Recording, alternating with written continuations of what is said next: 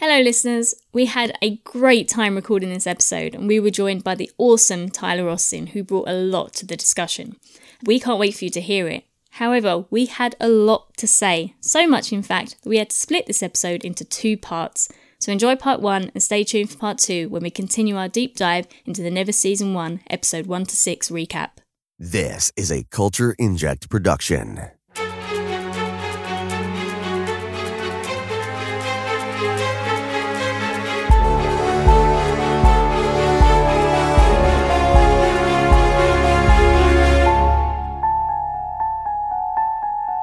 Welcome back to the Nevers podcast, a podcast dedicated to the discussion and dissection of every episode of Joss Whedon's HBO series, The Nevers. This week, we're back to discuss the first half of season one and anything new we gleaned from our rewatch. So, before we get into the good stuff, we'd like to remind you to visit us at hbothenevers.com as well as theneverspodcast.com and all over social media Facebook, Twitter, Instagram, and YouTube at hbothenevers. I'm Chirag, and as you've already heard, I'm joined by my co host Laura. Today we have a guest joining us, but we'll get to that momentarily. If you enjoy our podcast, we'd greatly appreciate it if you left us a rating or review, or both, on Apple Podcasts. Reviews help our podcast move up the charts and get seen or heard by more people. We have a few new reviews to read. So, our first one's from Kathy Bolton. Just wanted to let you know you're my first podcast. I am so happy I found you because listening to your analysis of the show brings it to a whole new level. Anyway, hope to see you on the other side of the break for the next six episodes. I give your podcast a 10. So thank you very much, Kathy Bolton. Thank you. Uh, we have another one from Becca eight seven five three nine zero two via Apple Podcasts. Definitely worth your time. Very thoughtful analysis of the series with lots of interesting twists and turns as the hosts run through each episode will enhance your viewing and give you a real appreciation of what the creators of the Nevers have given us. All episodes are worth a listen no matter where you are in the series. Thank you, Becca. Robbins2 via Apple Podcasts says five stars, bed, uh, best podcast. If you love the show, you will love this podcast. This podcast is amazing and I look forward to it as much as I do the actual show. I go back and watch the show a second time after listening to the podcast and it makes it even better as I can piece things together thanks to the brilliant thinking of the hosts. And I think it's great that they read the letters and play recordings from the listeners. So thank you so much. Uh, thank you, Robbins, too. And then we have from Tabor LK via Apple Podcasts, lucid and insightful. Thanks for our enriching, sorry, thanks for enriching our experience of the Nevers, and thank you for listening. Appreciate it. So, a little bit about the podcast. You can download and stream it on Apple Podcasts, Google, and Spotify, and SoundCloud, YouTube, and you can subscribe. Comments, questions, or topic suggestions you can send to the Nevers Podcast at gmail.com. Uh, so, a little bit of news for this week. Uh, we have a few announcements. So, we surpassed 23,000 downloads this month. 23,000. That's huge. So, thank you. Thank you for downloading the podcast, sharing it with your friends, and for all of the positive feedback that you've been sending our way. We really appreciate it and we appreciate you. We'll be interviewing Emmy and BAFTA award winning costume designer and the costume designer for the Nevers, Michelle Clapton, for an upcoming episode of In Conversation With. If you have any questions for Michelle, email them to us at the neverspodcast at gmail.com and we'll ask them on your behalf. Uh, so, for a discussion this large, we had to bring in some backup. We're joined by YouTuber Tyler Austin. Uh, Tyler's also been reviewing the Nevers, and you can hear his reviews on his YouTube channel just search Tyler Austin, The Nevers. Um, so thank you for joining us uh, for our discussion today. Yeah, thank you so much for having me. I'm excited to be uh, here. Uh, we know from your reviews that you're a fan of the Whedonverse. So, what's your favorite series? What a loaded question. I mean, it probably ha- it probably has to go to Buffy just because it is the longest, and I have the most nostalgia for it. Definitely, probably followed by Firefly, then Angel, then Dollhouse. But I love all what? my children equally. Man, that really hits a sore spot when you say because it's the longest. Because for me, my favorite is Firefly. Because no, I guess not because it's the shortest. That just happened to be the case. But well, that I mean, listen, I was stressing over this question for a long time. I was like, I don't know. I love them all for different reasons, but yeah, I think the reason I picked Pu- Buffy over Firefly is is simply because of that. So where does this show rank in the list of uh, other Whedonverse shows for you? Right now, I'm kind of on a little bit of a high, so I'd put it right after Buffy, probably, and before Firefly, but like right on par with Firefly for me, probably. High I praise. yeah, I, I enjoy it a lot. What can I say? What what are your what are your other rankings? Like uh, I think we have so we have the Nevers, Firefly, Buffy, uh, Angel, Dollhouse. Am I missing anything? Those are the five shows, right? Those are the five shows. Yeah, Okay, so what like what would be your full ranking then? probably Buffy, followed by the Nevers and Firefly, but that's a close tie. Then Angel, then Dollhouse, probably. But it also hurts to put Dollhouse last. I was going to say Oh. that. I feel sorry for Dollhouse being last because I love Dollhouse. But then when you're ranking things, It's a bit of a Cinderella, isn't it, Dollhouse? It's like the stepchild that doesn't doesn't really get the attention. We just keep it in the keep it in the closet. You got to sweep the closet.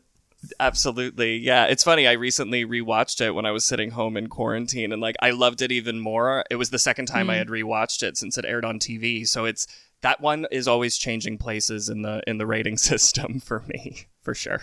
That's incredible. And I just wanted to mention this as I as a kind of like a PSA, a fair warning. I was uh, and I know this is a recap of all the the first half of the season, but like I I kind of like I'm physically unable to do a do rewatches. And uh, I I think maybe it's just like I don't like to retread old ground. With the exception of Firefly, I've seen that so many times, but I have for the Nevers, I've skimmed. I haven't done a full rewatch, but I have skimmed. And by the way, Tyler, I love I love your reviews and how thorough and meticulous you get. So I feel like uh, I'm just gonna ride your coattails on this one. Oh, thank you you. for joining us today, Thank you. and uh, I look forward to discussing it with you. oh, me too. I'm excited. uh, but before we do, we have a few letters to answer that our listeners have written to us that we didn't have a chance to address in our previous episodes. Uh, the first letter is from Sarah Smith, who wrote in two weeks ago. Uh, she wrote, Hi guys, I've never watched a show and listened to the podcast at the same time. It brings so much more depth to watching uh, to the watching of each episode. I love being part of the fan community. Uh, thank you for all your insights. I found that Amalia and Horatio's affair was a bit unexpected in episode 5. I feel like it came out of nowhere, but I have a theory now. I felt like Amalia's attitude changed in this last episode. She seemed like a weight had been lifted off her shoulders, which, after hearing she hadn't been forgotten by her people, makes sense. She now has hope and a mission again. I didn't pick up the time gap between episodes until I listened to the podcast this week. Uh, I don't think that they were together prior to the message from Myrtle, but having her sense of purpose back again, she began to open herself up uh, to those around her, letting herself give in to her feelings for Horatio that were there under the surface. Thanks, guys. Uh, thank you, Sarah. That's a bit of an older question, right? Yeah, so this is from a couple weeks ago, so after we first see them back together. Which I think it was quite sudden because it was during the. It was parallel to them talking about the hanging, wasn't it? Yes, and they, it was The- actually the- yeah, and it was also in um episode five, so it was right after. Uh, it was like the first time they started dropping Galanthi a lot. Right, but then in episode six, we found out that they've really like they were they've been together from their hospital days. You know, like Yeah. they, they were they were like health caring around in the triages and whatnot. Oh yeah, I mean, speaking totally. speaking of the Horatio True thing, it was really funny because a lot of people uh, they have a conversation on like a staircase at one point where True says something like, "I'm sorry, I'm your mistake," right? And I was so adamant to the people I was watching with that, like, I was like, I don't think that they were in a relationship together or something like that happened. So I, I, I guess it has been there the entire time, but yes, it does. It does feel like it kind of comes out of nowhere. She hmm. kind of hedged her bets in that scene too, because she was like, "I'm sorry that I was almost your mistake," and then he said, "I'm so glad I walked away" or something like that. Maybe I'm misremembering, but it like in that in that scene, I interpreted it as they almost got together but didn't really. But then in episode six with the flashback, we saw they totally got together. Mm-hmm. Like they were Yeah. they were really getting it on. Yeah, the definition of almost a mistake there is very, very wide.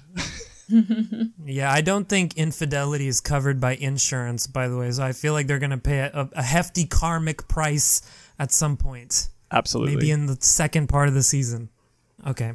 So uh, let's move on to our next uh, letter. So we have it from Xavier B, who left a comment on our YouTube video reviewing episode four.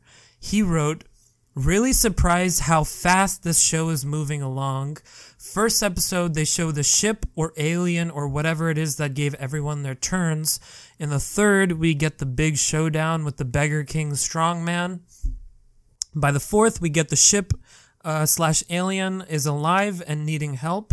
Uh, so used to the way that Whedon has to do shows before on network TV, where it was 24 episodes, good episodes with character development, but a lot of fillers to tell a story that sh- that wouldn't take long. So HBO lets him get straight to it, and I really like that. The whole experience is really bittersweet for obvious reasons. That's very true. Yeah, I, I think that's true. I, it feels like a correction was made after what happened with Firefly. You know, like so many, like Shepherd Book, for example, his secrets and his backstory were held so close to the chest that in the structure that network TV operates, we just never really got to see that character fleshed out and a lot of potential just that was teased but flushed down the toilet. So there's a, like a Nara secret, the Reva reveal. Um, so I it definitely in this one it feels more fast tracked. Yeah, absolutely. Yeah, like Mary's assassination, like who is responsible for that?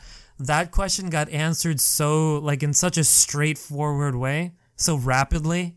I, I thought that would be something we just kind of have to chew chew over and uh like figure out for a while, but they just, you know, they revealed that.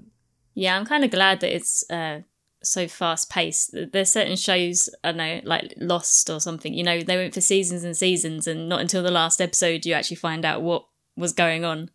And I can't just can't hang around for all that. I'm just kind of like, no, because half the time I feel like the writers aren't even sure, and they're just kind of taking it as long as the studio would give them money to make TV. Whereas with something like this, it's kind of like more like a passion project. They know where the story is going. They know exactly what's going to happen. And then it makes me more kind of inclined to watch it because if the creators believe in the story, then you're going to believe in it more.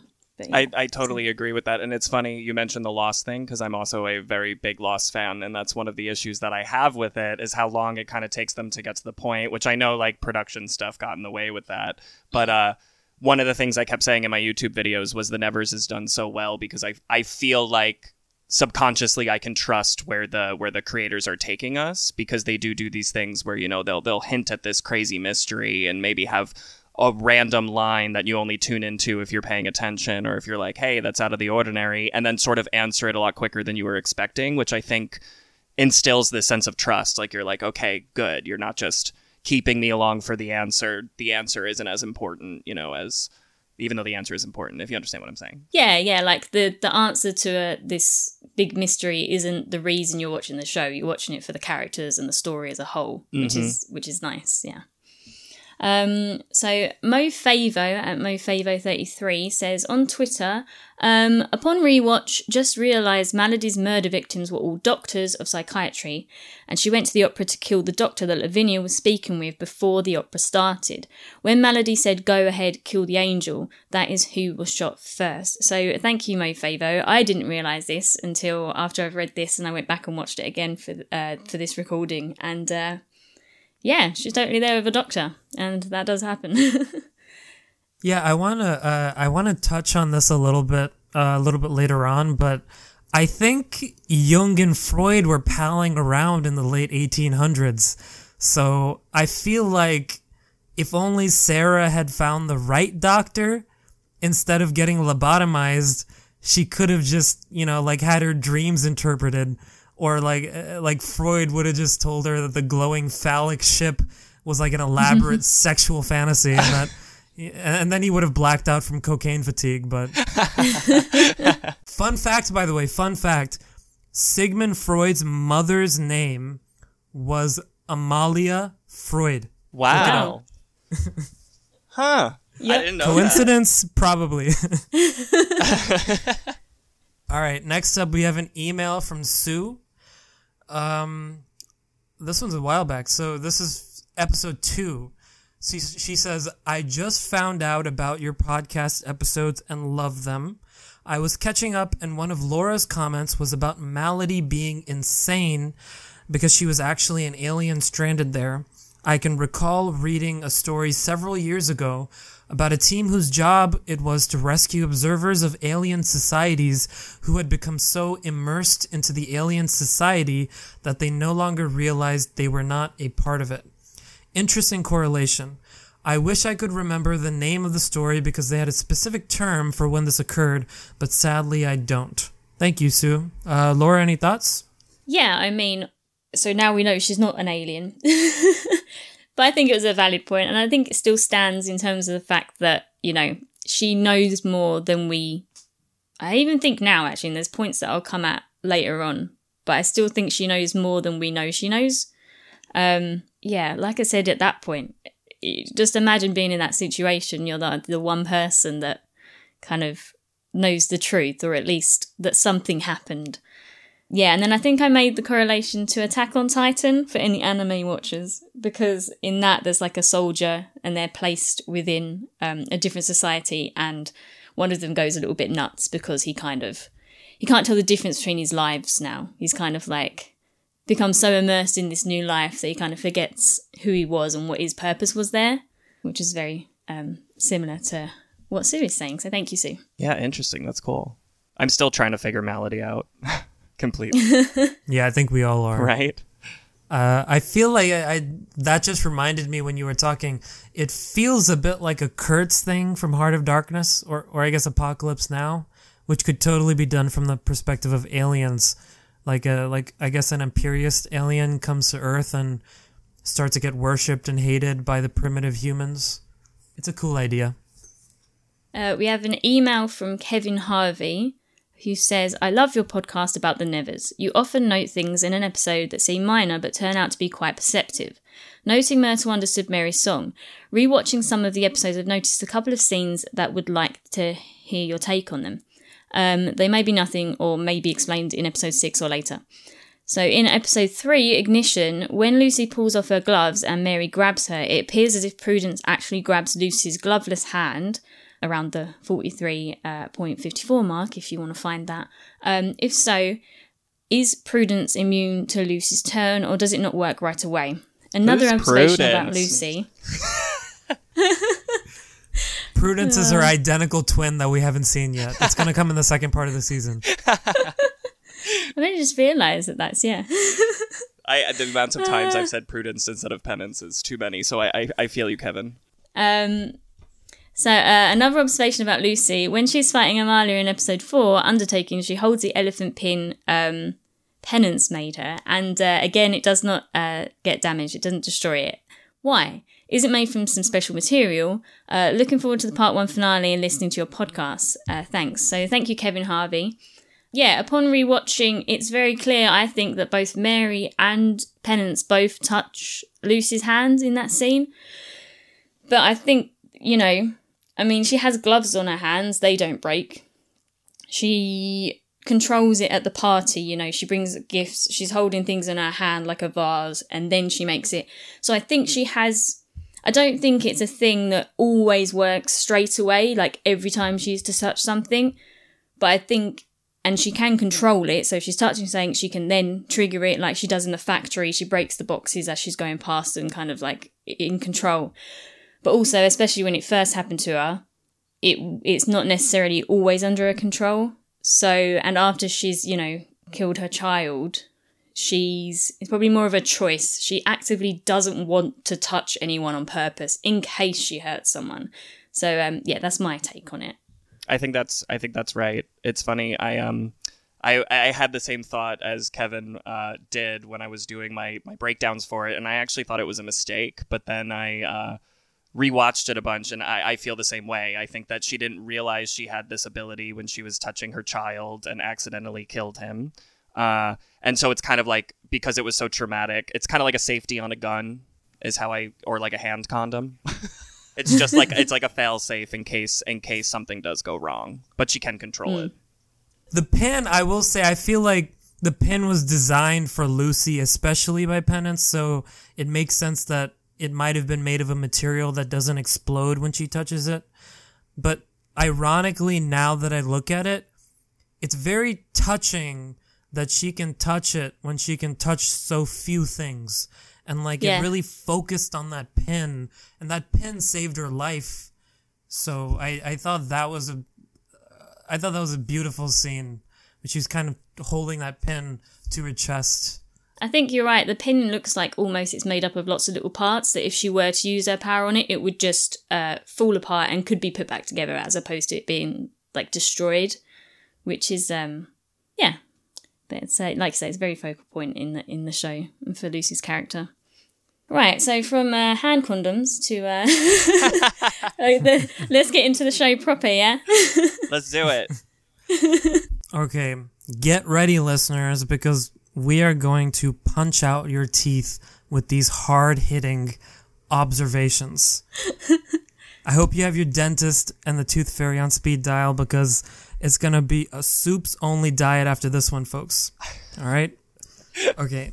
Now that I've overhyped this, it can be only disappointment.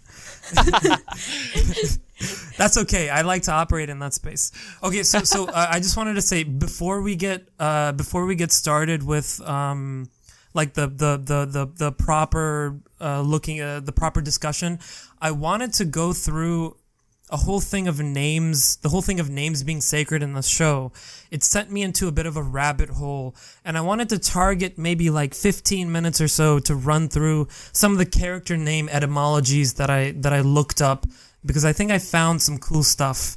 And if y'all have anything to add, feel free to stop me at any, at any point or I'll just keep going. And, uh, Cool. Okay, cool. So first off, let's start with Hugo Swan. All right. So, and I'm just gonna run through like uh like uh, seven or ten character names here that I that I looked up. So Hugo Swan, Hu- Hugo is like the most masculine Germanic name you can possibly think of, right? You know, like Hugo the lumberjack. That kind. Of, the Hugo is such a masculine name, and then you have Swan, which has a more feminine quality to it. You know, like a swan is this beautiful angelic bird uh, drifting on a pristine pond or something. So Hugo Swan, I feel like it. I think it does a good job as a name in representing his bisexuality. Like he embraces the masculine and the feminine equally. And our intro to the character is him laying in bed and the camera panning from a woman on his left to a man on his right. So I feel like that is a perfect name. And I'm just trying to get into the heads, the head of the creator and who's kind of like dreaming up these names. Next, Augustus Bidlow and Lavinia Bidlow. These really royal Roman names, which really fits. Primrose and Myrtle are both names of plants, and they're both like planted together as friends. I'm gonna stop you. Uh, I'm and gonna stop you for a second because I think the Yeah, name sure, Lavinia sure. is really interesting because I immediately think of um, the Shakespeare play Titus Andronicus. Lavinia is the name of his daughter, and it's actually quite sad what happens to her in the play. And it, I don't know if it connects to Lavinia at all. And I know that um, Joss's shows does have a lot of Shakespeare names like Cordelia and things like that. Yeah. So Lavinia in Titus Andronicus is his daughter, and she ends up being sexually assaulted uh, by by uh, two men, and they cut off her hands and cut out her tongue so that she can't write their names, who did it, or speak their names. And she's kind of like this tragic representation of like uh, like guilt and destruction, but like for someone else, like because it's really to get at her father. And it's a very very sad story. And I think of Lavinia for some reason in the wheelchair. I don't know. I feel like that name was purposeful, especially with the Shakespeare thing. Wow, yeah, definitely. This is the benefit of this ideological exchange. I uh, that's very interesting. Yeah, I, I didn't know that. Yeah. Uh, so I wanted to mention Desiree Blodgett. I guess that's the kind of like the corny, straightforward one. So she's a prostitute, and if you look at her name, it spells desire. She even mentions that D- Desiree Desire, which is the industry of prostitutes' desire, and it works because prostitute names are allowed to be a little on the nose. Um, and this is where it starts to get interesting. So Declan Orrun, aka the Beggar King, I looked up the name Declan, and it means full of goodness, Huh. which is wonderfully ironic considering his character. And then a little more tragically ironic, we have Lucy Best. So Lucy means light, and Best is like a really positive surname. Um, but like Declan Orrun, her name Lucy as light really contradicts her much darker reality. So I thought that was interesting. Mary Brighton, that that one's pretty straightforward. So Mary is like the most divine feminine figure in Western theology and mythology, just like Mary's song in the show is so divine. She's a symbol of love and hope and and then her last name Brighton, it's pretty literal. Like she she glows very brightly as she's singing and also thematically she's the bright light that the stuffy parliament dudes snuffed out to make the touched feel hopeless which as we see in episode 3 did not totally work because Mary's light was carried on by Bonfire Annie which when she was literally using her fire as a guiding light for all those who had heard Mary's song. I thought that was interesting. And then this is maybe where I'm kind of connecting dots that don't connect, but this is my theory. Dr. Horatio Cousins. So, Horatio, I looked it up. Horatio is a word of Latin origin meaning timekeeper. And as we've seen, Amalia is very much linked with time, right? Like Amalia time traveled, Amalia can see into the future, and the word keeper feels romantic to me. So my theory here is that the Horatio, Horatio meaning timekeeper is a reference to the character's relationship to Amalia. Like, like he's her keeper, hmm. you know? That's kind of cute. I like that a lot. He's also a Shakespeare name, by the way. Oh, really? Yeah, I you want to shed some light on that? I, I actually forget the character. I wanted to be like I think it I think it's from The Tempest, but I don't know. Somebody watching is gonna like kick me for that. I don't know. I just know that it, I know that he's a comedic character if I remember correctly. He's either a comedic character or the villain of the play, and I want to say it's The Tempest, but that's all I remember about that. I just know that it's a Shakespeare name. All right. Uh, next, we have Penance Adair. Uh, so this one's really interesting. So, in episode six, in Amalia's flashback triggered by the Galanthi, when she kind of goes into that underground room and she's talking to the Galanthi, we see her have that flashback. And in that flashback, we see Penance learning about the dystopian future. And in that scene, she says, As I see it, God gave me a gift, and by way of recompense, He's given me another. So obviously, the gifts she's referring to are her powers with electricity and then her foreknowledge of the future. But I think the key word here there is recompense, which is another form of penance. So my theory with her name is that her name is a metaphor for the impact of her inventions. And I think that like Oppenheimer felt so much guilt and regret about his invention of the atomic bomb and how it destroyed so many lives, I think that penance was initially destined to perhaps regret some of her own inventions that caused the destruction in the future. And she says in episode 5, she says, I always say that I won't make weapons, but most of my gimcracks, they could kill someone in the wrong circumstances. They're violent things, my engines. So I feel like Amalia traveling back in time and giving her the foreknowledge of the horrible destruction in the future is her second gift or her opportunity for recompense to make up for the future she might have caused by making different choices in the present and making it a life's work to bring about something positive, a life's work that could be called a penance. So that's my crazy theory about her name. I love that. I think that that's really great. I didn't even I didn't even connect those two. I mean, I kind of forgot for a moment that, you know, Penance has been aware of the future this entire time. You know, we just found that out in the last episode. So keeping that in Yeah. mind and looking back, like that that's very observant. Nice. Yeah, recompense really did it for me. Mhm. Um, okay, and then I, I promise I won't monopolize the conversation too much. I've only got a couple more to go. So next we have Harriet Kaur, and I talked about this a while back, so I apologize if the listeners start to experience some deja vu here. But uh, Harriet said something in episode four that I think is a key to her character. She says, "How are we ever going to see justice if we're not a part of justice?" And to me, that sums up why she wants to be a lawyer. She wants to be a part of justice, which is not an opportunity afforded to a brown woman, particularly in that time period. Uh, and to mention this again, I promise I'll tie this back into her name. Harriet's power is to turn things into glass. And we see her shattering those glass grapes. I think as a metaphor for her longing to shatter the glass ceiling that socially, economically, and politically so often limits women and people of color. So, in terms of social justice, when I was looking at her name, the two famous Harriets that came to my mind uh, Harriet Beecher Stowe, who wrote the anti slavery novel Uncle Tom's Cabin, and Harriet Tubman, who was a slave herself and an abolitionist and an activist, and who, uh, after she already gained her own freedom, she personally made 13 trips back into slave territory to lead hundreds of slaves through the Underground Railroad to freedom and justice. So I don't know how you can't associate the name Harriet with justice. Like, I, I don't think that's a coincidence, for me at least. No, um, absolutely. That, like, that yeah i mean it, it, was so funny because uh, some people that have been commenting on my videos were doing this whole like breakdown of how the character's powers uh, relates to their their place in society and how they can change it. And somebody did mention clarity, turning things into glass, and like I, I think you just nailed that.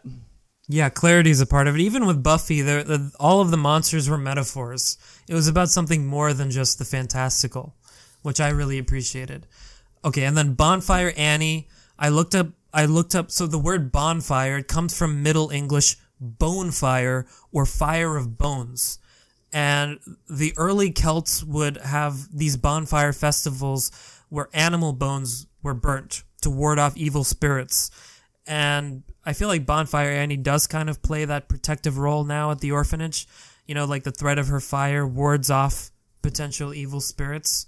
So I made that connection there. And now we're getting into the meat of it. I'm going to talk about Amalia Sarah. So Amalia True, aka Molly, aka Zephyr. So, first I'm going to talk about Molly. Let's start at the beginning. So, in Hebrew, the name Molly is a diminutive of Mary, and the name Molly is defined as a sea of bitterness and wanting for a child, which is exactly what defines the character Absolutely, Molly. Yeah. She wants nothing more than to have a child and a family.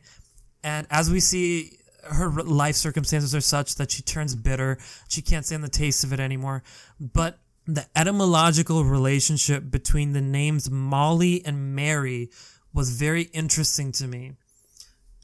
Because although Molly is derivative of Mary, they're still colloquially two different names. And that separateness between them reads to me in the context of this show like Molly wanting so badly to be Mary. Because the biblical Mary is granted a child, and it's the child of God, and by extension of that child, Mary herself becomes divine.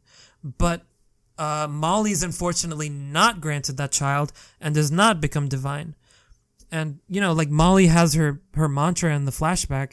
She's like god has his plans so here we are.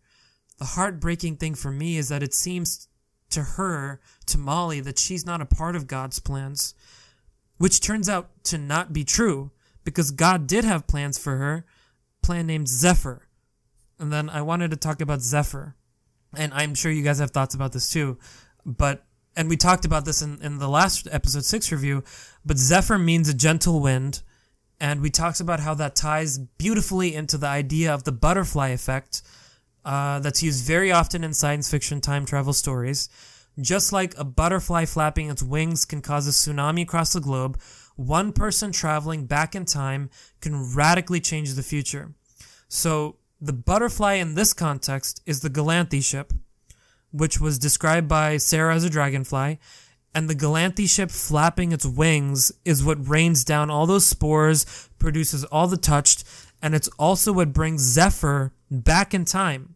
So Zephyr is the gentle wind from the Galanthi's wings that will radically change the future.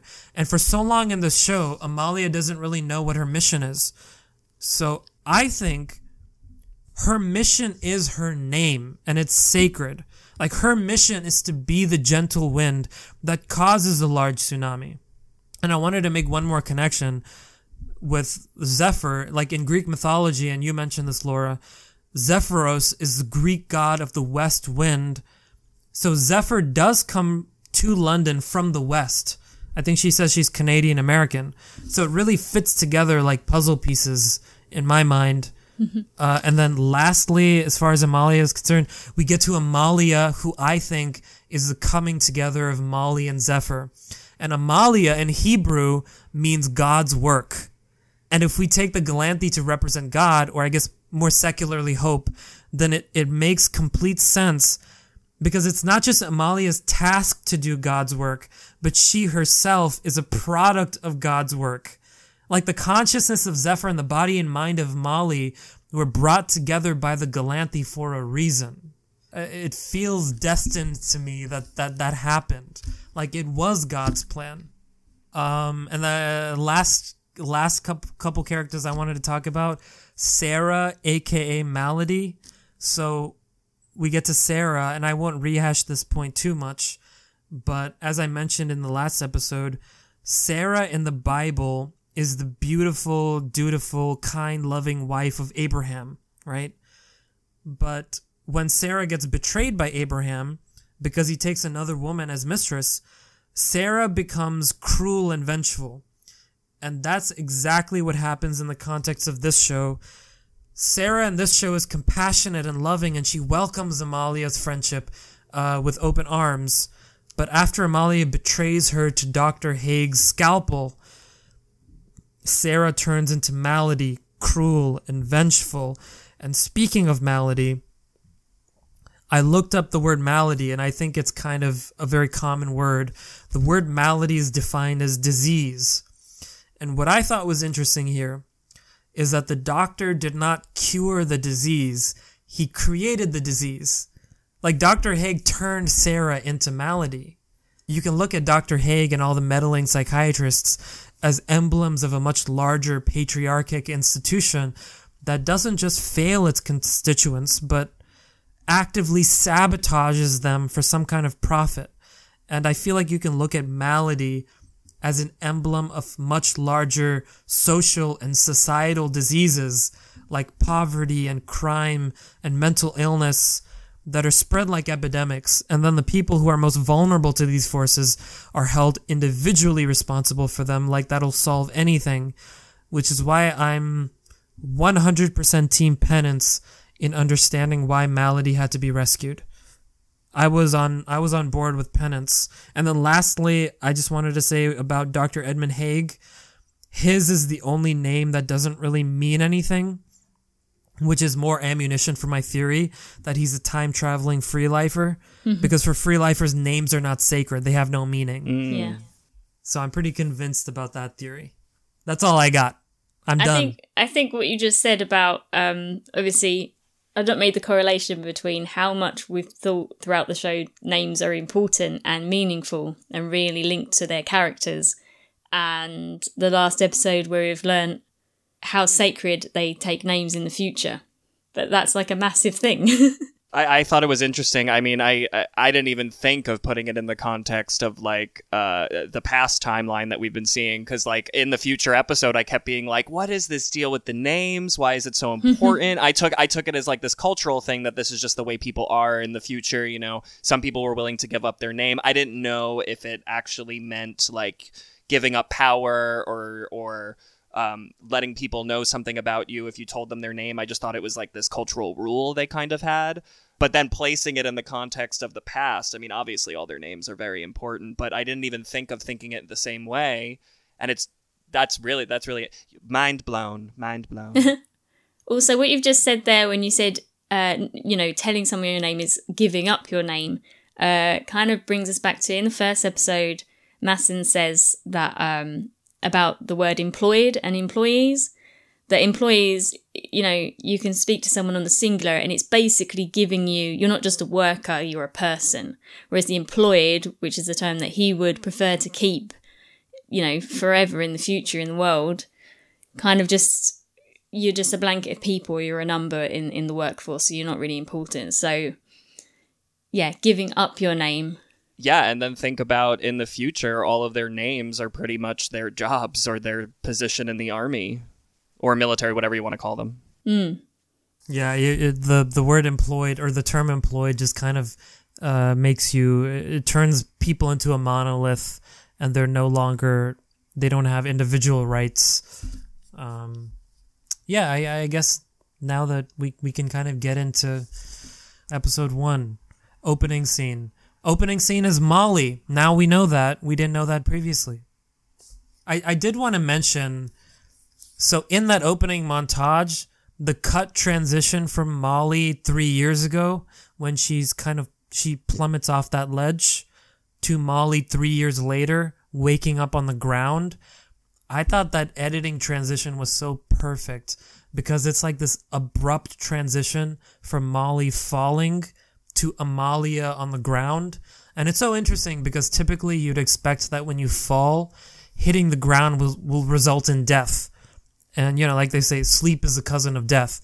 However, the abrupt cut transition is not to Amalia sleeping on the ground, it's to her awakening on the ground, which is exactly what happens in the story because both Molly and Stripe plummet into an abyss and very much expect to die, and yet both of them find themselves awakened in each other, re-emerging into this new weird world. Yeah, absolutely. I mean, I that opening montage in general, uh, I thought was outstandingly done, especially because it's all in silence. It introduces you to all these things, and what I love about it even more now, knowing what we do know about these characters, which you just pointed out, is that it's also edited within that context of the information that you will receive later on and it it makes it even better because I thought it was such a great standout interesting way to introduce us to this world because it was intriguing but it wasn't just intriguing now it also was edited with like a very specific purpose and the things they were showing us was very specific not only to the introduction of the story but also for what we would find out about the characters. Yeah i think it's just another point that they've really clearly had this planned out very well the way that all the episodes are pieced together and where it all comes around to in the end. Like having to sit down and plan all that out on paper, that must have been a crazy, crazy job. I, I, I, I, I, literally I kept saying throughout the entire first watch, I was like, I need to see the character plan sheet for for Amalia because it is such a risk to have the the main character of your show have so much mystery where you don't know anything about her. So she would just like she would just come out with these random lines sometimes and would tell you so much about like where she was and her place and like it was just this one line. But i was like not o- not only that having a character be so mysterious and having her be likable like that or that you're interested in her storyline is a very hard thing to balance. And i i think they killed it personally in this in this show. Yeah i, I do want to commend i do want to commend both of you guys for feeling like her backstory was mysterious because I made the mistake when I was watching it at first to commit like very hard into this idea that she was this person who lived in the Victorian times and committed suicide because she lost her husband and the grief of that and all of this and this and you know I just kind I, I committed so hard to that idea that when it started to reveal itself um, that she was more than the sum of her parts, that there was a mystery to her. I I, I don't want to say I got disappointed, but I got disappointed. I guess I got disappointed a little bit, but that was my own fault. Yeah, like what I what I was really impressed with with Amalia uh, in general was like you know it, it, thinking about in context of Buffy, like Buffy has these powers and she can kick ass because you know it's this supernatural force that has given her this thing, and so I thought it was like a really interesting progression to have the character Amalia, who can pretty much fight, you know, like Buffy. She's got that kind of thing going on.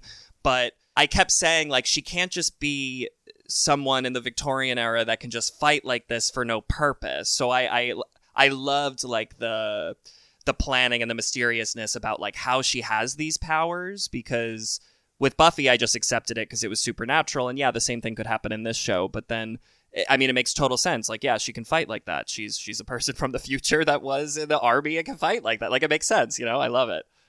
Yeah, it was weird that a baker could had kung fu skills. That was so weird about it. And, you know, me just being a Joss fan and like his shows, I was like, okay, cool. Like, that's cool. Cool idea.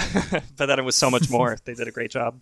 So I don't know if we're going, you know, plot point by plot point here, but I feel like the next most significant moment in the first episode, as far as uh, reinterpretation, uh, for me was Amalia's fearlessness of the Beggar King and of death, because I so I initially thought that her fearlessness was because she's been intimate with death, like she she committed suicide in that scene, and I was right in a sense, but it's also because she was a soldier and there's no profession more deeply intimate with death than a soldier. And using using intimacy as a metaphor, I feel like a, a war is like a crazy a crazy death orgy where absolutely everyone gets either physically, emotionally, or psychologically fucked. Were you uh, in, in the scene with the Beggar King? Is this the same scene where he puts the knife to her face and she's like, "That's not my face"? Exactly. Yeah. Yeah, definitely. I um I guess that's the thing that tipped me off to her being a little bit more than we were led on to believe. But yeah, uh, when I had originally watched that scene, I just thought it was yeah, she was somebody that kind of wanted to die and live through it and it was more of, you know, symbolically like this is no longer my face. I don't care about my body. You can you can come after me, you can hurt me and it's like I already tried to kill myself once, so screw you, you know.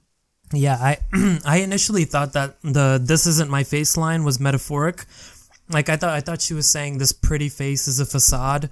You know, like beneath it, she feels ugly and twisted and scarred, which connected for me with the thing uh, they had going on where Penance would say, um, "Mrs. True, you look very fine," which is a comment remarking on appearance, like you look fine, and then she would respond, "I think so too," and she responds that way the first two times, but then the third time at the end, when her facade comes off and she's beaten and drunk and visibly miserable. Penance says it again, Mrs. True, you look very fine, and she kind of chokes on her words. And then Amalia doesn't respond, I think so too. And now that we know that this isn't my face is literally true because it's not it's not her face. She was transplanted into another body. I still think the facade thing kind of works on a second, more emotional level. Yeah, also when she's saying, um, you know, you look fine today, and she's like, well, I think so too. She's literally looking, when she looks in the mirror or she sees her herself, she's not really seeing herself, she's seeing someone else. So she can totally say, yeah, I think I look good because it's not like she's not bigging herself up. She's looking at someone that's not her body. And what works, what works so well about that little, that little jingle that they have is the first episode when I watched it the first time, I thought that it was, uh, I, I, felt like Amalia's ripplings were very similar to like falling into anxiety, specifically when, or like an anxiety attack, specifically when they're walking into the party and a rippling is about to come on and Penance grabs her hand. And so this like repetition of the "you look fine," I think so too. I thought was a way to ground Amalia because mm. I thought that there. I still think that there might be a plot line in the future where she gets caught in one of her ripplings and can't get out. And so I thought oh, that it wow. was a yeah, I thought that it was a way to like anchor her. But now what makes it again even better is this thing knowing that she hated the body she was put into. You know, she mentions mm-hmm. multiple times that it's too short. She wishes she was taller. Like, why bring her back in this body if she's supposed to kick ass in it? Like, why would that happen? And yeah, not only is it a way to like ground her, but it's a way to remind her, like, you look good, like, you know, kind of like body dysmorphia a little bit. It's like, you look fine. I'm here to tell you that you look good. And yeah, one of those things that's even better on a rewatch. Like they killed it. In that same scene, just want to touch on again the uh, the odium line with the sorry for the stench. You cannot get that man into the bath. Just as a you know, these are all little things that you don't realize are placed until you watch it back again. But yeah, I, I think there's a few moments before that scene that I kind of um, have some stuff to say on. Uh, one of the things I need to ask because I want I don't know what your guys you guys' opinion is on this, but um, when we first meet Myrtle, my thing is kind of like, did she only just kind of get her power? Because this is three years on from the event, right? And her parents are freaking out now because she started speaking all these languages. So did she not start speaking all of this until now? Because everybody else seemed to get their powers right away. People like Augie, I feel like got them right away, but weren't really sure what they were, and they kind of developed and got like more present over time. But um, yeah, I was just wondering what you guys think on that. I have I have a whole theory about Myrtle, and I think what you just said added to that theory. Um, is it okay if we jump to something that happened towards the end of the show? Yeah, let's do it. Uh, Yeah. so I spent hours upon hours re-going over the, the the vision that True has when she's falling from the Galanthi, and of course, what what took everybody back was Myrtle saying the "Oh my Amalia, this is a long time off from that little cave." I've Yes. rewa- yeah, I've rewatched that scene like slow motion, screen cap, you got it, the whole thing, right? I did that, yeah. yeah and i th- i think i i think this might sound crazy at first but i think the galanthi is not in that ball but is inside myrtle as a way to hide and i don't know why th- all these languages would come in especially not english but i do think that myrtle as the Galanthi was talking to True and saying, I need you to forget this, as in, like, that you saw me like this in the future in this void of space where the Galanthi is. Um, there's also something very interesting that happens in that vision where when uh when Zephyr is turned into the ship and her soul is going out through like the almost like the portal, you know, the last shot after she kills herself. There's like this little ball that the Galanthi turns into, and in that vision, when uh, Massen shoots the gun while Amalia is having her vision, and you see the shot of Maladie and Massen, uh, there's a shot of this ball that looks exactly like the ball of the ship in this void of space. That's the same void of space that Myrtle says her thing to True in later. So I didn't even put together that her power, uh, quotation marks there, uh, didn't arise until now, which I think might have might add to this. Like maybe the Galanthi was like, "Oh no, I've been found. I have to leave," and somehow went inside. Mer- I don't know. it's still like half baked. So I have a question for your theory. So are you saying that the Galanthi is hiding or is using Myrtle in the vision or like in reality? Like actually in physically? Like I think physically, Physically. physically, Like from from the moment we meet her in the in the Yes. first episode. Yeah. Yes. Because we already know that the doctor is underneath the city and has found the Gal- the Galanthi ball, as I'm going to refer to it as. And what's interesting about this Galanthi ball thing is it's glowing blue when the Galanthi we see in the future isn't glowing at all, and the only time we see this glowing blue light is when it can use these kind of octopus tentacle arms to like grab things. I assume we don't really see what it can do besides rip somebody's soul out of their body. Uh, but the ball is also glowing blue. So I was like, the Galanthi itself doesn't really glow. So I kept being like, what does that mean for the actual ball? And then, not to mention the the second part of the vision is the ball exploding and turning orange, which I have no idea what that is.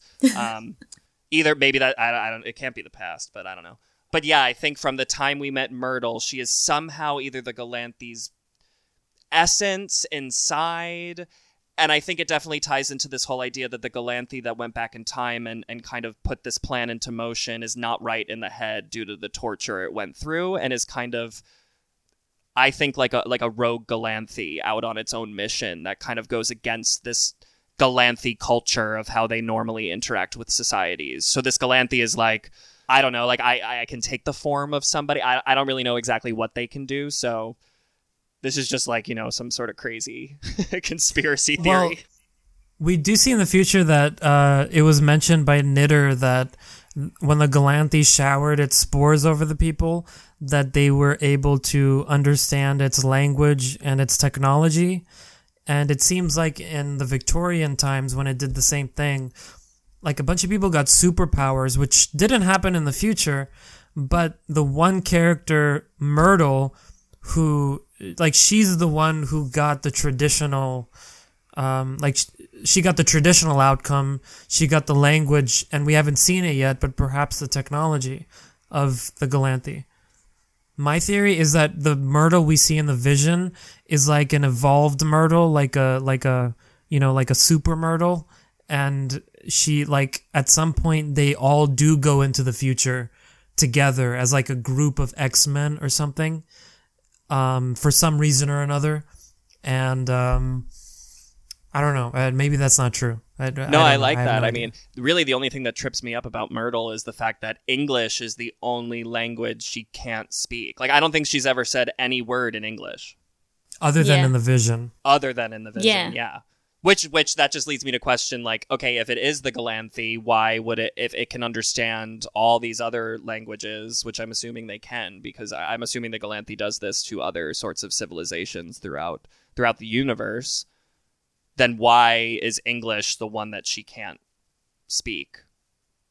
I don't know. Yeah. Also, also, it's like she can't she can't control it all. She can't like pick this language or that language. It's just kind of like to her almost. It's just like gobbledygook coming out because, it, like, she's not aware of what she's saying. She knows what she's saying in her head, which. You know, might be English in her head if she is just a wee little girl and not an alien or whatever. But it could be that whatever's been put inside her at the moment, her body and her human side's trying to make sense of it, and then she evolves over time to become that Myrtle in the future, where that power's become fully evolved. It's kind of like Amalia's inability to control what snippets of the future she sees because she sees very strategic snippets that it seems like have a purpose, but she's not the one deciding that. So it's almost like her clairvoyance is the agenda of someone other than her, probably the Galanthi. Also, her anxiety and the fact that she has those issues before getting the power. Is there a future where once everybody knows and all of her friends, you know, her family, her unit, are on board with what's the, what the mission is? If her anxiety and whatever calms down and she can kind of work through that, will her power then become more controllable? Like, will she be able to see actual snippets where she wants to in the future if she has more control over that? Because at the moment, it is triggered, it seems, by her anxiety, her anxiety and the the situations that she's in, as opposed to well anything else. Um, so yeah, if she can get that under control, would she have control over ability? I have something else that's like a crazy theory as well. Upon rewatching, which then in another episode it kind of possibly just gets explained in a really offhandish comment. But basically, uh, during Maladie's speech um, at the opera, there's the moment where Amalia sees her jump up onto the balcony, but it's really bugged me from episode one um, because uh, it doesn't then happen, and everything else we've ever seen Amalia see, we then see it happen because it's little glimpses of the future. So, was it simply there because it was like for TV and it was this little scare moment, um, or is it? And you know, this could be crazy, crazy theory, but is it possibly like from a different timeline?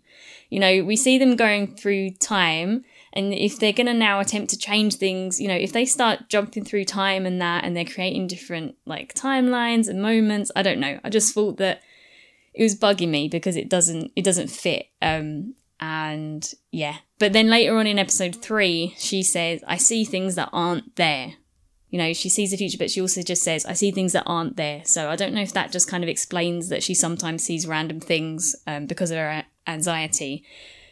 But yeah, it was bugging me. So I don't know if you guys have thought about that little snippet. I'm 100% dogmatically, blindly believing in the latter explanation that you gave, where it's another timeline. I feel, I feel like maybe she saw another reality that could have happened but didn't happen because she jumped down or something like that. Because uh, because the whole point of her going to the past is to change the future, right? I feel like the other, what else would be the reason for her to go in the past? Yeah, it's just strange because everything else we see then then happens, but this is just like this random little snippet that that doesn't happen. I Because um, yeah, go on. Well, because I was going to say I have one in regards to the vision, and maybe somebody has a better memory than me. But in the vision, where could, I agree with you, by the way, that it, it is like definitely a thing that does not happen, and it fits out of the realm of it. It's something that like is close to actually happening. You know what I mean? Like like Maladie is in the theater, but she doesn't end up doing that one thing that we see her do. And I immediately think of when Amalia has the rippling where she's in Massen's office looking at the the heads. I think in episode four before the Lucy reveal I don't know if the vision she has in that scene is exactly how that scene plays out either. Because she has this Okay. vision where she's looking at the, the the heads above Massen's like fireplace, and Massen's walking in front of the heads talking to her. And maybe I have to go back and rewatch this moment, but I don't think that that they're ever placed that way in that scene. Like he never walks on that side of the room. He's kind of on the left side of the room when, you know, the heads are on the right. And he ends up sitting in a chair. Like there there never is an exact moment that happens, but she does end up in his office talking to him. Maybe I'm misremembering that, but I, I do think that those visions are also a little wonked. And that's good. That gives us maybe the possibility that she can alter because the way she we we've kind of seen it before is that she always ends up where where she sees and can can she change it if she really tries to see it?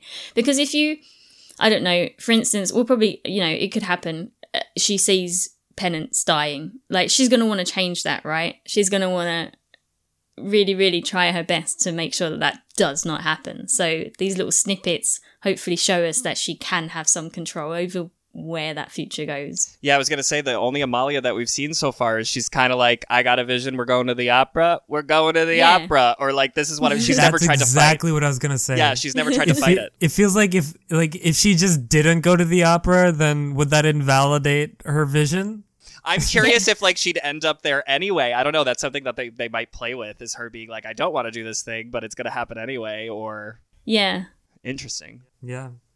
I did want to mention also in that opera scene, so Maladie's performance that was very much coming from pain gets upstaged by Mary's performance coming from wanting to help people.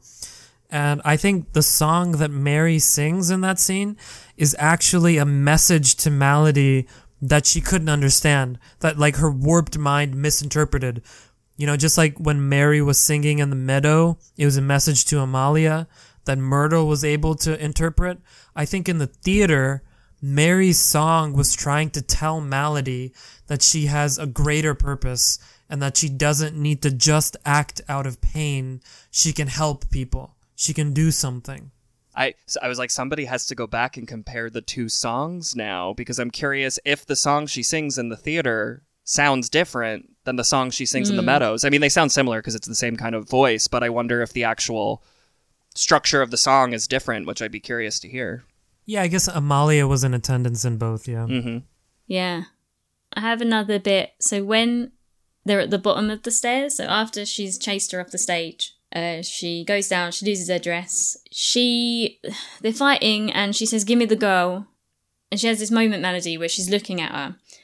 And then she has this realization, she just says no.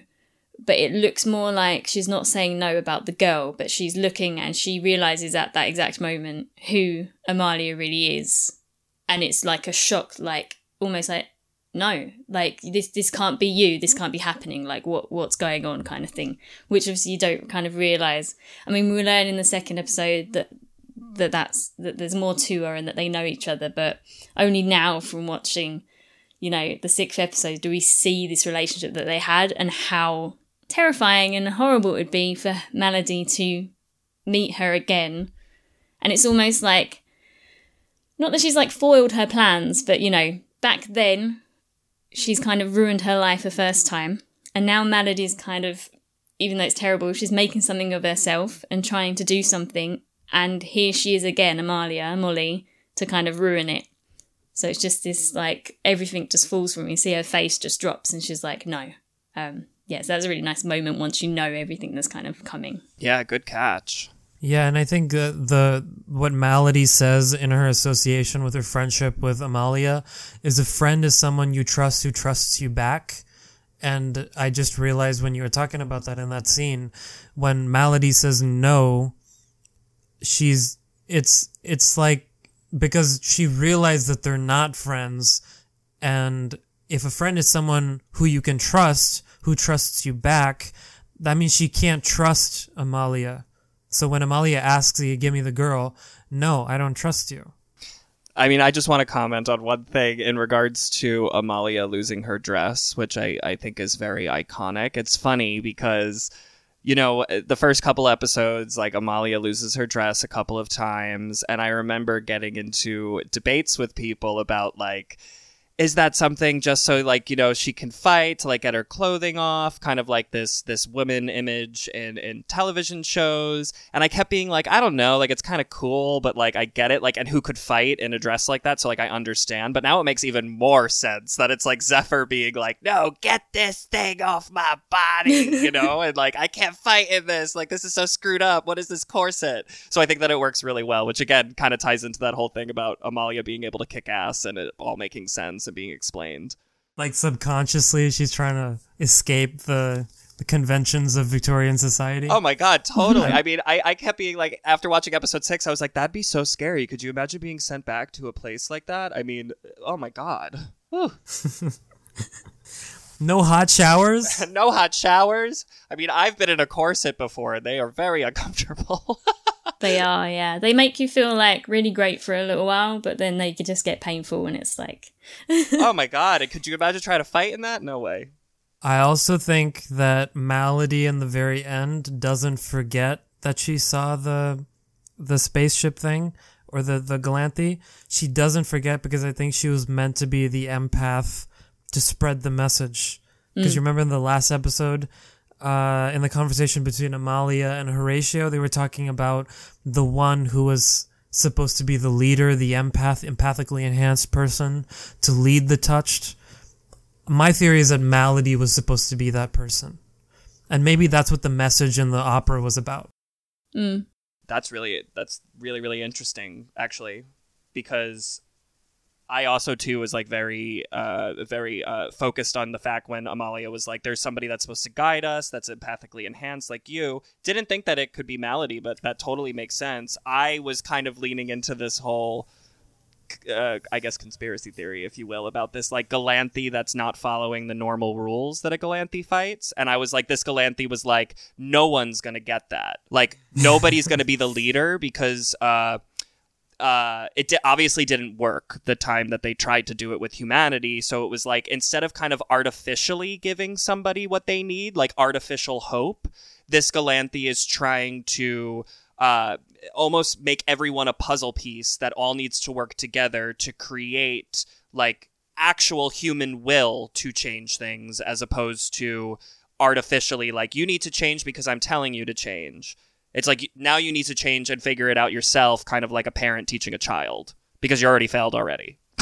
I like that you said as well, bringing them together, because I think that's in in the speech. It was like um, bring everyone together, essentially. Yeah, and, and I think um, that this might be also why Myrtle doesn't understand every language, because if you think about Myrtle's purpose, was she was the one that understood the song and then got everyone together of all different languages mm. and cultures in order to, you know, transcribe the song. So yeah, her confusion of languages is kind of a unifying trait because she knows that the Chinese, Russian, all sorts of languages across the world, and even the people who come to the orphanage are very diverse ethnically and geographically. So I, I, I get what you're saying. The only thing that convinces me of the theory that Maladie is the one is the scene where Amalia first comes in and Maladie really comforts her and like cradles her head and is so compassionate and empathetic. And it's such a different character from what Maladie becomes who Sarah was in that asylum. And just the disparity between the two makes me feel like Sarah was the empath. And then Maladie just got twisted beyond recognition and just the whole message got you know, warped. Um, so you see Lucy looking for all the papers in the office. So when they get back to the orphanage after picking up Myrtle, you see Lucy in the office and she's looking for the papers. Then she grabs like some vegetables or something in a little bit of fabric and like goes back out. And you don't think about it twice. But then after knowing that she's sneaky, you're like, yeah, why would she be like tidying papers in an office when she's clearly in the middle of doing gardening? Like, you know when you think you think back to it and you think why didn't i think anything of that?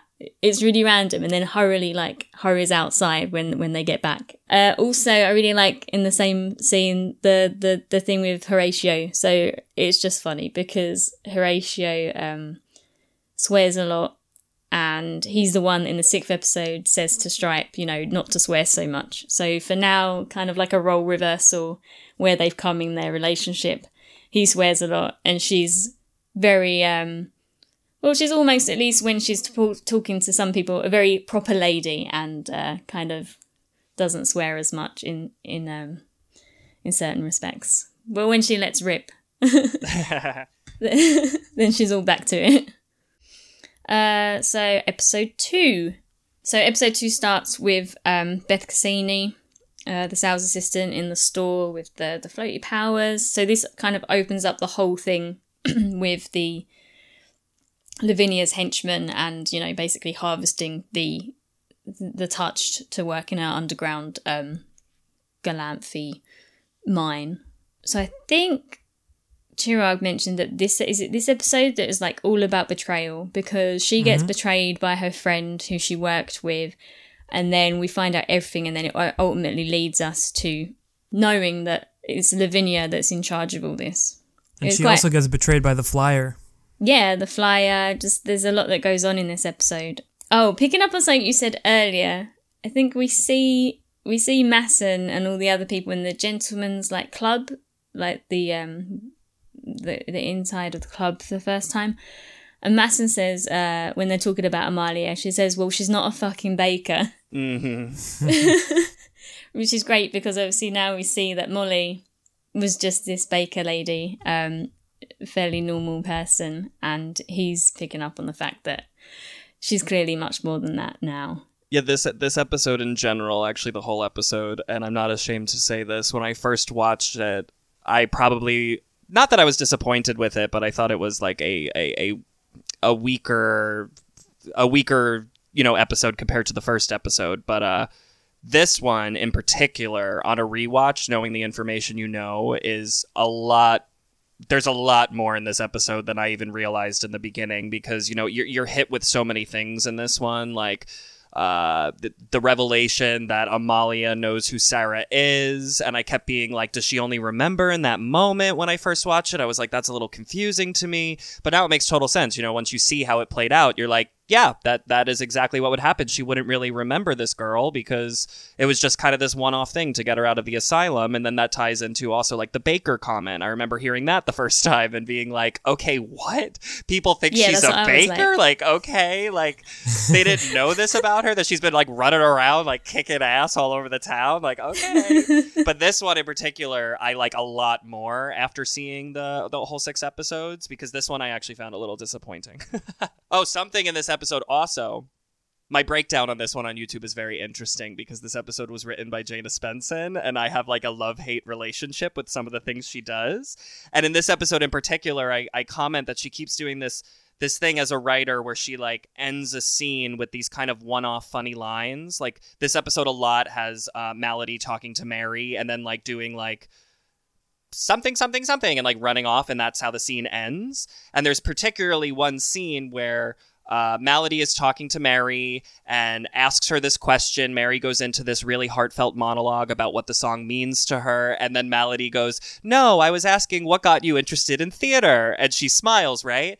Then, a few episodes later, when you know that Maladie has been pretending to be um, Effie Boyle this whole time, and people were kind of talking to me about it, saying, what she's crazy but can pretend to be a sane person for that long and nobody knows. That's a little confusing how that works. And i was like no it makes total sense. Like she actually loves theater. The first time you see her she's giving a stage monologue on stage and then she's more curious about how mary got interested in theater that like it totally makes sense that she'd be able to pull this off. She's like putting on a show quite literally. Yeah, I've not thought about that. Yeah, she is like the perfect actress. yeah literally like she was like i i i you know i'm very interested in your work and like she enters the first time we meet her she enters by killing the actor playing the devil and enters like i just killed the bad guy and bows you know Yeah, and I think she's a perfect metaphor in that episode for the tortured artist because so much everything about her like her power is pain and uh it's such a such a cliche of you know the the starving artist, the tortured artist, the the crazy artist, the and then we have Mary who just kind of sings from this place of helping people and not about her, about protecting the people in the auditorium and um, the divinity and the glow and the and the brightness of her and even her name is Brighton and just the, the the contrast between the two of them really played well for me in that scene particularly, uh, where she was basically telling Maladie that the reason I sung in that moment was not to upstage your performance, but was to maybe let you know that you don't necessarily need to act out of pain.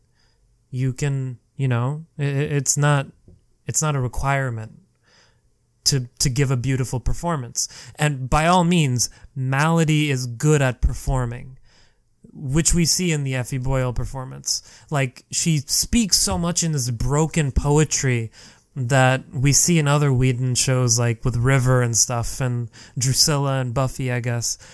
And then with Effie Boyle, she's so lucid and calculated and conscious and it's really interesting. I, I'm excited to see where she goes next. I would um I just want to add something for like those little bits where she's with Mary. A lot of the time it's kind of like hard to understand what she's saying and you assume that like half of it's gibberish or it's whatever, but I was like, okay, so Maladie says uh, what is like totally not gibberish, but it makes complete sense now um, after watching episode six because she says, I'm not looking for her. This is when Bonfire Annie is saying um, that Amalia's address is really important when it comes to arson if they're just looking to kill to kill her, right? She says, I'm not looking for her, I'm looking for her. Um, the entire of her, her fucking soul, right? So we now know that she isn't like a whole person, right? Amalia is the soul of Zephyr inside Molly's body. So I'm now like, this is leading me to think Maladie really knows more. Because I don't think um, we see, like, I don't think Molly confides in her in a way that she tells her she's from the future and tells her everything, right? Because otherwise that information would have made it to Dr. Hague. Because she tells him everything. She was just there. She says, I believe you. So that Sarah had someone that believed her story. So for her to say something like this, it's almost like she knows that she's not who she says she is. She knows that what she's after is her soul, not the person she's on the outside. So yeah, I found that super super interesting. You know, we don't really know exactly what Dr. Hague did to her after Amalia kind of gave her over. And I I come from the same as uh, Chirag does, where I believe that Dr. Hague is a free life member from the future because it seems like he was really attuned to uh, the word mission. Like he was like, oh, like that's kind of what what draws his sights to the one person he wants. I heard you have a mission, and then when he finds out that when Amalia lies and says no, it was you know Sarah the whole time, he immediately is like, oh, she's the one with the mission. So I wonder if he questioned her in a way too that might have, mm. as, you know, and Sarah's being like, this is not me at all. It must be this other woman, Molly. And he's saying, like, what's your mission? And maybe mentioning things from the future, which tips Sarah off as well. But also, both could be there. I was just mentioning we do not know what the doctor said to her or what the doctor knows. Yeah, and it's an interesting point that uh, you make, Laura, because Maladie also calls Amalia the woman who sheds her skin, which like I initially thought was a, a reference to to the betrayal and you know the snake in the Garden of Eden that betrays Eve, which is true kind of, but also it's literally true that Amalia does shed her skin. She's in a different skin, and so it kind of there's a hint there that Maladie has a deeper knowledge mm. of what's going on. I also think um, so. Malady's always talking about kind of almost like she's being told what to do by God. Like she's hearing words from God, but, or the Galanthi. But from our assumption, she can't understand the language as it's said because she doesn't understand, or uh, as far as we're aware, what Mary was singing, which is the actual Galanthi language.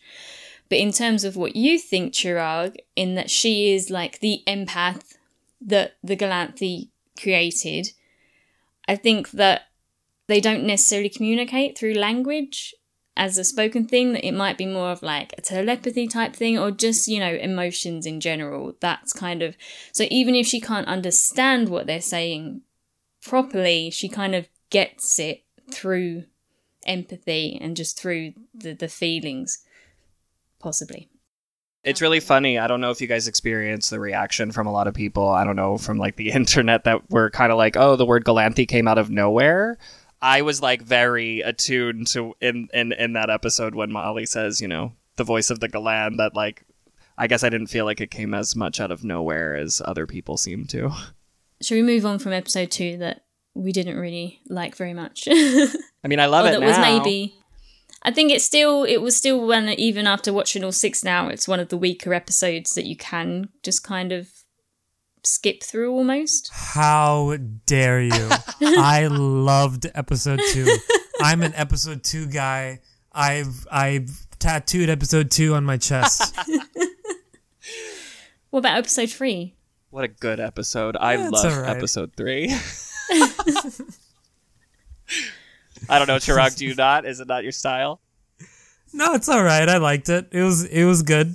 Wow, this one, this one, I thought this just this, episode in general was just really well done. I mean, there's not really much to take from this episode. eh, Like on a rewatch where I maybe noticed more things, I still feel the same about it as when I first watched it. Uh, Uh, there's a few mo- again like a few small moments where I like notice things, but yeah, nothing like major, major, major that gives me any theories. Um, but I think it was one of the strongest episodes. It has my favorite moment probably from the entire show, which was the Odium Amalia fight. I just think it was just like the best fight sequence I've seen in anything. Like I ever. agree. It- it's I- up there I with like- like I was gonna say I, I you know I went to school for film and like I love film production and the way things are done and I was like I have never seen a I've seen people walk on water I've seen that sort of thing but never somebody that was not buoyant on the water fighting somebody that was and the way that it was done Hmm. was I I thought it was exceptionally well done.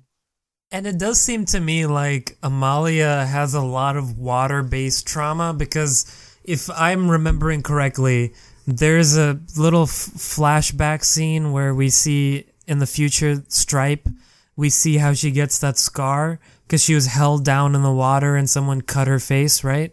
Am I just imagining that No, or did that, you actually right, happen? That happened. yeah, it's like a fight in the yeah.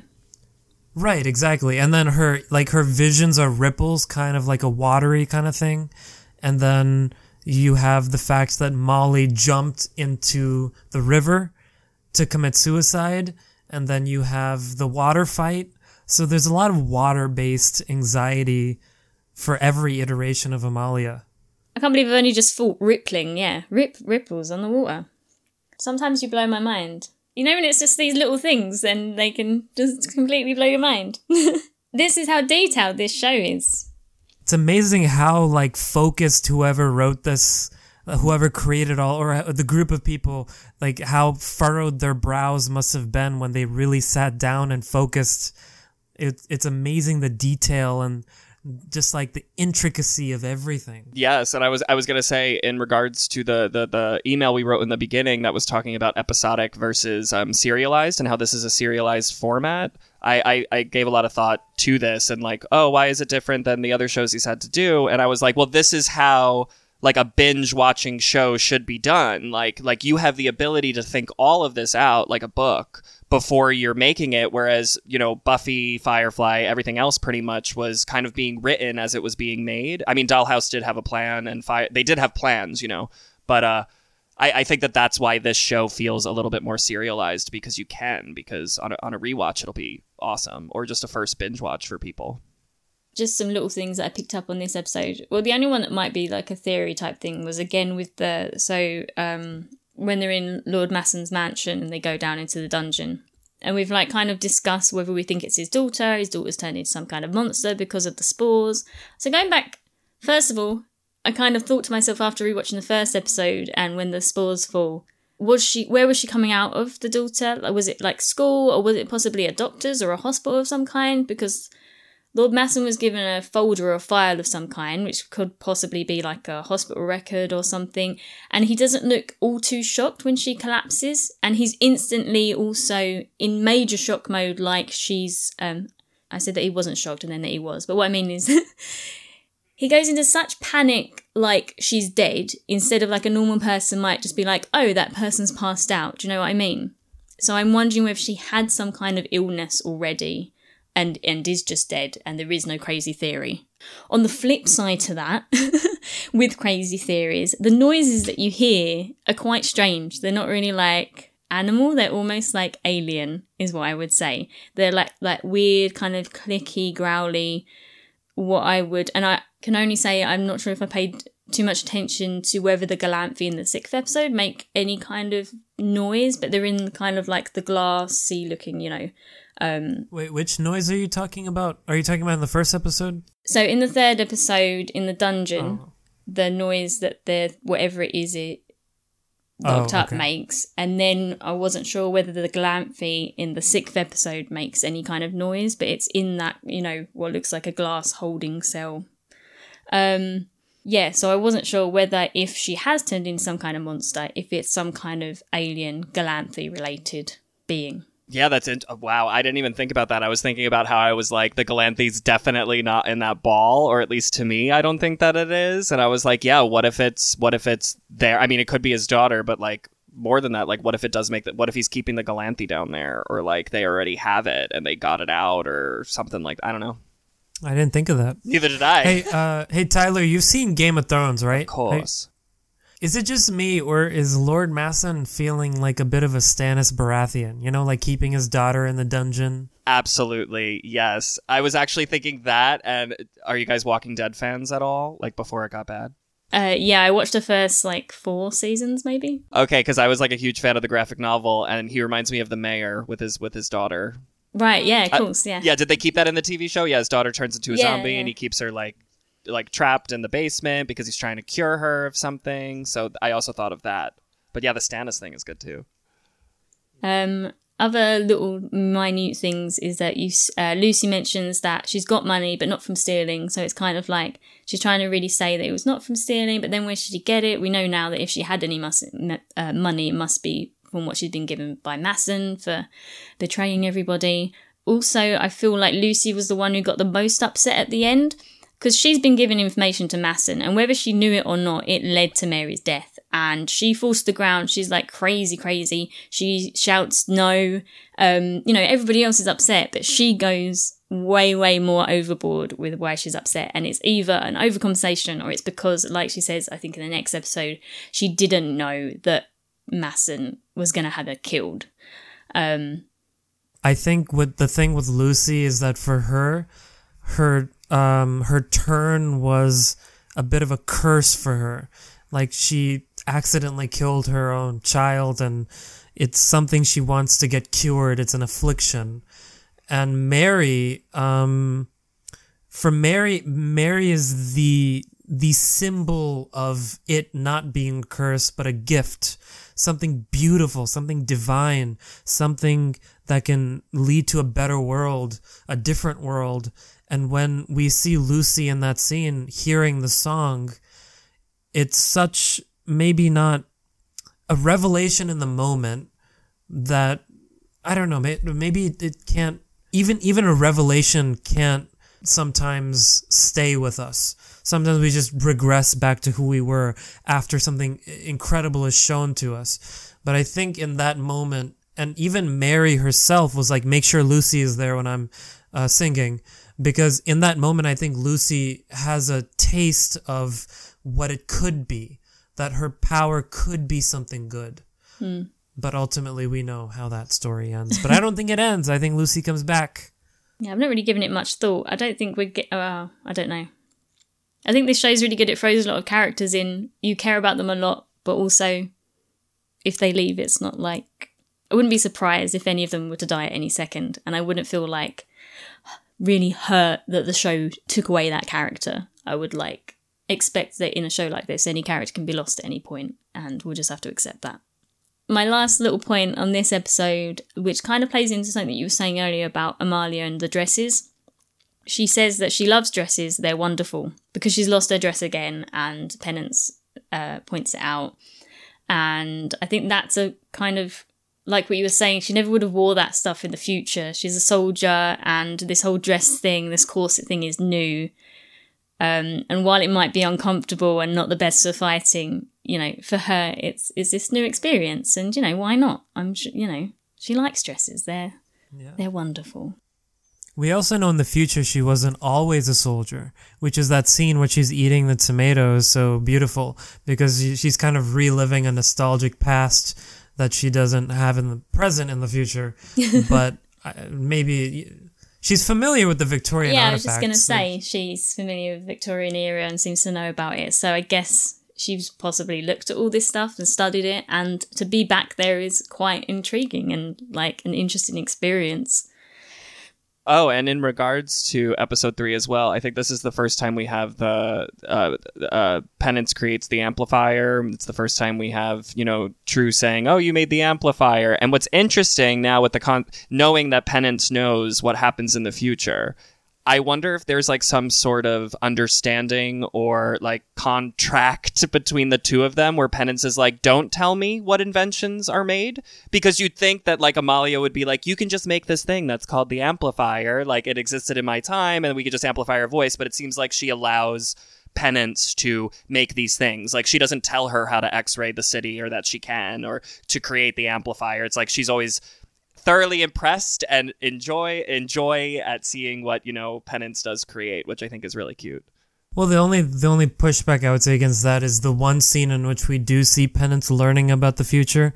We don't see her kind of reticent about it. She's welcoming the knowledge of the future, and she even describes it as a gift from God, uh, or a second gift, knowing what happens, and then she's like, "We'll change it all up," and it's a bit depressing that it's a Terminator Judgment Day dystopian future, but you know, we'll we'll knock a couple dominoes over that creates a whole different thing, and um, and I, uh, I guess what's just interesting bright- about like yeah she's very accepting to it but i guess what's just interesting is that you'd think that at some point penance with this ability would be like oh what other things do you have in the future? And like you know what technology do you have to maybe spark these ideas? But it does seem like pretty organically she is coming up with these ideas hers- herself Totally, yeah. And Amalia also, Amalia, I, I, I mean, like my, my, my theory about it, just trying to understand the character of Amalia, she doesn't seem like she would be very technologically, uh,